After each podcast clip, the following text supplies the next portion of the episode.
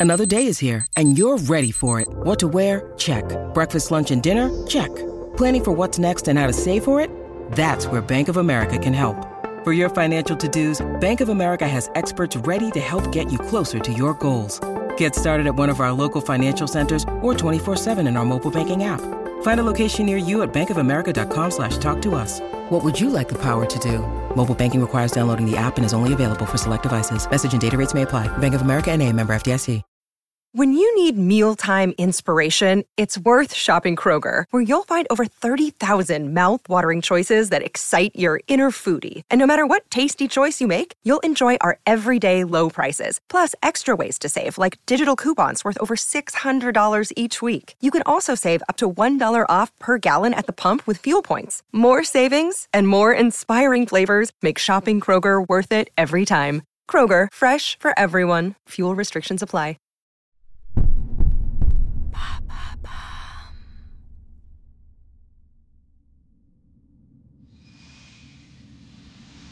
11 avril 1970, Cap Canaveral. La NASA s'apprête à faire décoller leur fusée Saturn V direction la Lune. Trois astronautes sont harnachés devant leur tableau de bord. Jim Lovell, commandant de la mission mais aussi vétéran de l'espace, devrait avoir le privilège de poser ses pieds sur la Lune. À côté de lui se trouve Fred Hayes, pilote du module lunaire. Pour lui non plus, ce n'est pas sa première sortie spatiale, et lui aussi aura la chance de marcher sur la Lune.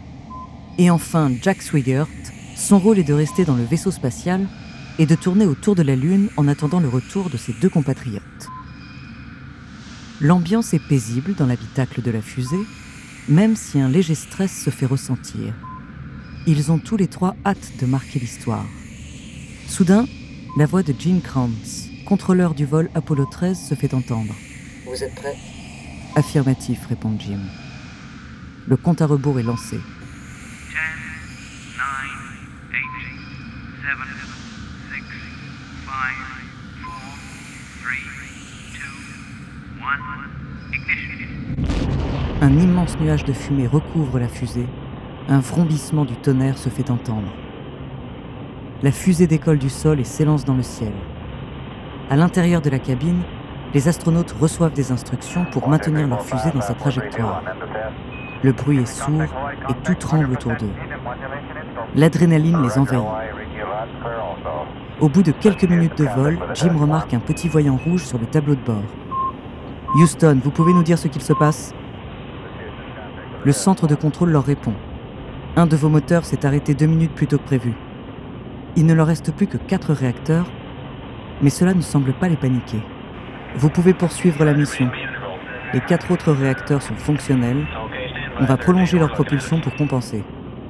Jim se tourne vers ses camarades et leur dit en plaisantant Il fallait bien qu'on ait un problème.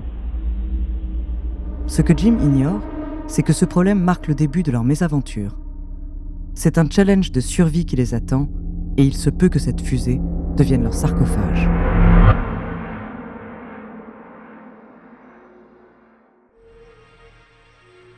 Bonjour, je suis Andrea, bienvenue dans True Story. Aujourd'hui, je vais vous parler de l'une des plus célèbres missions spatiales au monde. Catastrophe transformée en succès, son happy ending a été repris par Hollywood dans un film avec Tom Hanks. Son nom, la mission Apollo 13. De la catastrophe spatiale au dénouement spectaculaire, découvrez sa true story.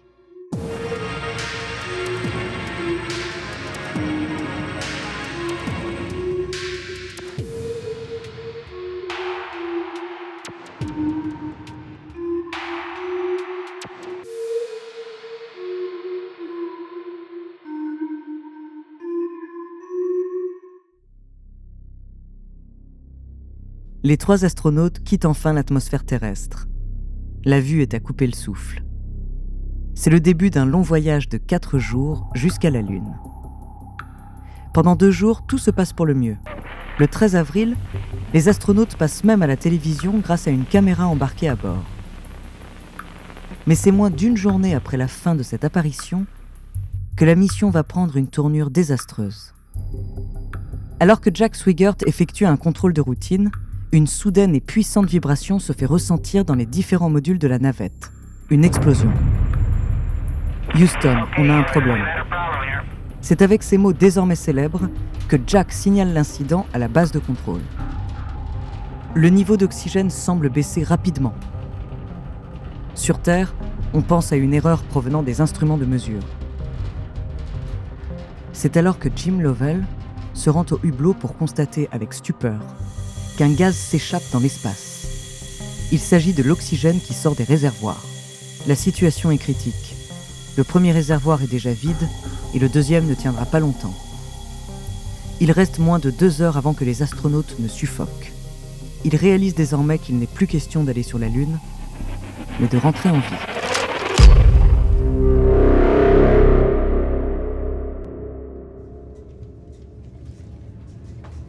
Sur Terre, les équipes sont en branle. Il faut trouver un moyen de faire revenir l'équipage avec le peu d'oxygène qu'il leur reste. Mais le personnel de la NASA est composé d'hommes et de femmes triés sur le volet. Tout le monde garde son calme et les problèmes sont traités les uns après les autres. Tout d'abord l'oxygène. La navette est composée de trois modules disposant chacun d'une réserve. Le module de service qui sert à l'aller jusqu'à la Lune, c'est de celui-ci que provient la fuite. Le module de commande Odyssée dispose d'une réserve d'oxygène qui doit servir au retour et de batteries indépendantes. Mais l'oxygène présent à l'intérieur ne tiendrait que 45 heures et il en faudrait environ 100 pour revenir sur Terre.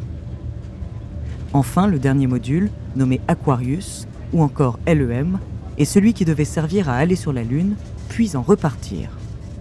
Il n'est prévu que pour deux personnes, mais dispose tout de même d'une réserve conséquente d'oxygène. Le plan est le suivant. Les astronautes doivent mettre en route Aquarius et éteindre tous les systèmes du module de commande pour en économiser la batterie et l'oxygène. Ils doivent ensuite utiliser Aquarius comme canot de sauvetage, puis Odyssée pour la fin du trajet. À l'annonce de ce plan, il ne reste qu'une quinzaine de minutes à Jim, Jack et Fred pour effectuer la mise en route du LEM, mais encore une fois, ils ne cèdent pas à la panique. Une telle manipulation avait déjà été anticipée et simulée par le passé. Les expériences passées aboutissaient à une mort théorique des membres de l'équipage, mais les équipes de préparation ont depuis réussi à corriger le tir. Le second problème est celui de la trajectoire. La navette est pour l'instant en route vers la Lune et c'est dans le sens opposé qu'il leur faut aller.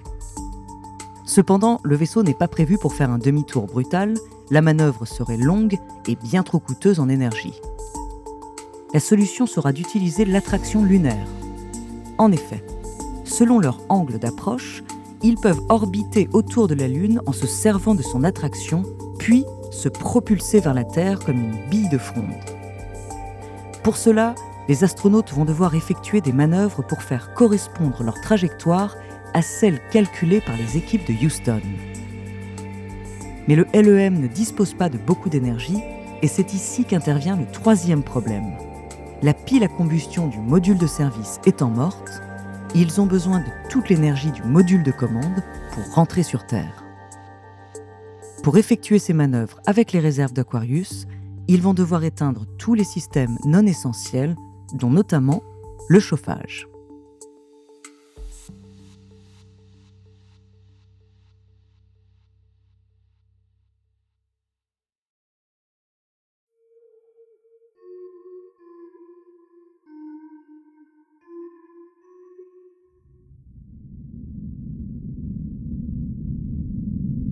14 avril.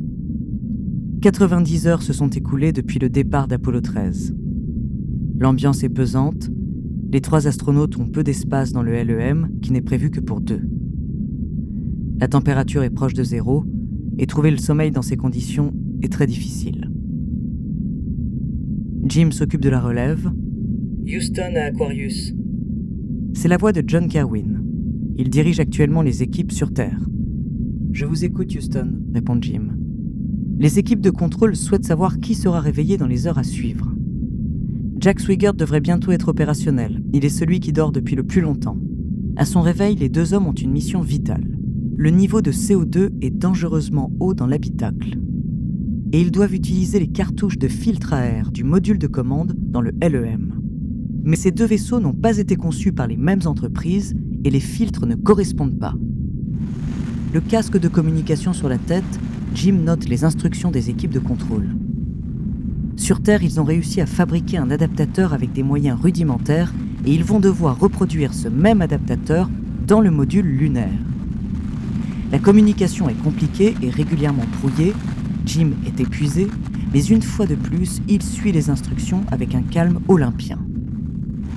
Une fois tout le matériel réuni par les deux astronautes, Jim passe le casque à Swigert.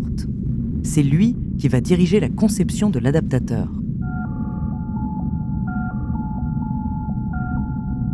Le procédé est archaïque, mais complexe dans leur situation. Jack et Jim sont frigorifiés, ils sont en apesanteur, et la fabrication du filtre se fait avec du carton, du scotch, du papier et des boîtes en métal. Mais ces hommes sont entraînés à ça, à l'imprévu, et à devoir se débrouiller avec les moyens du bord. Après plus d'une heure de fabrication, le dispositif est prêt, mais nécessitera encore de nombreux ajustements avant d'être opérationnel. Tout au long du trajet retour, les trois astronautes n'auront jamais de véritable répit. Des problèmes de trajectoire vont les obliger à s'adapter pour rester en vie. Non seulement la capsule de commande doit arriver dans l'océan Pacifique, mais il faut que leur angle d'entrée dans l'atmosphère soit optimal pour qu'ils y survivent. L'entrée atmosphérique n'étant prévue que pour le module de commande, ils vont ensuite se séparer du module de service. Lors de cette séparation, l'équipage aura aussi pour tâche de faire un constat des dégâts subis par ce dernier. Cela permettra d'aider la NASA à comprendre ce qui a provoqué l'incident et à ce qu'il ne se reproduise plus. Enfin, il aura fallu se séparer du LEM Aquarius, leur canot de sauvetage, pendant plusieurs jours. Proche de la Terre, de nombreuses questions les submergent. Le bouclier thermique a-t-il été endommagé par les différentes défaillances? L'angle d'approche est-il suffisamment bon? Les parachutes vont-ils fonctionner? Il est midi à Houston, tout le monde retient son souffle. C'est à nouveau Kerwin qui initie le contact. Houston à Odyssey. Jack Swigert répond Je vous écoute, Houston. L'ambiance entre l'opérateur au sol et Jack semble détendue. Tous les indicateurs sont bons de notre côté. Nous sommes très contents de votre trajectoire d'entrée. Au fait, on vient tout juste de perdre le contact avec votre ami Aquarius. Ok, vous savez où elle est partie? Oh non, elle est loin quelque part là-haut. Avec un brin de nostalgie, Jack leur répond Elle a vraiment été une bonne navette. La suite de la procédure est plus sérieuse. C'est un moment crucial de la fin de cette histoire. Bientôt, la base de contrôle va perdre le contact avec le module de commande car il s'apprête à rentrer dans l'atmosphère. Cela devrait durer 4 minutes. Le blackout commence. Les secondes s'écoulent lentement. Tout le monde dans la salle attend de retrouver le contact. Passé les 4 minutes, Kerwin tente d'établir le contact. Houston à Odyssey. Houston à Odyssey. 10 secondes passent, puis 20. Houston à Odyssey. À vous. Houston à Odyssey. À vous. Finalement, il ne s'écoulera pas moins de 86 secondes de doute et de peur avant la réponse de l'équipage. Enfin sorti du blackout, le module de commande déploie ses parachutes et atterrit dans l'océan Pacifique.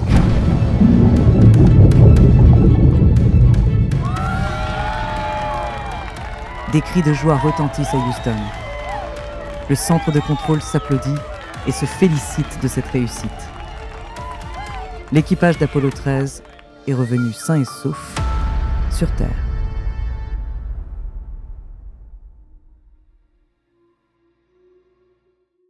Merci d'avoir écouté cet épisode de True Story. La semaine prochaine, je vous parlerai d'une femme que l'on surnomme la reine des bandits. En attendant, si cet épisode vous a plu, n'hésitez pas à laisser des commentaires et des étoiles sur vos applis de podcast préférés.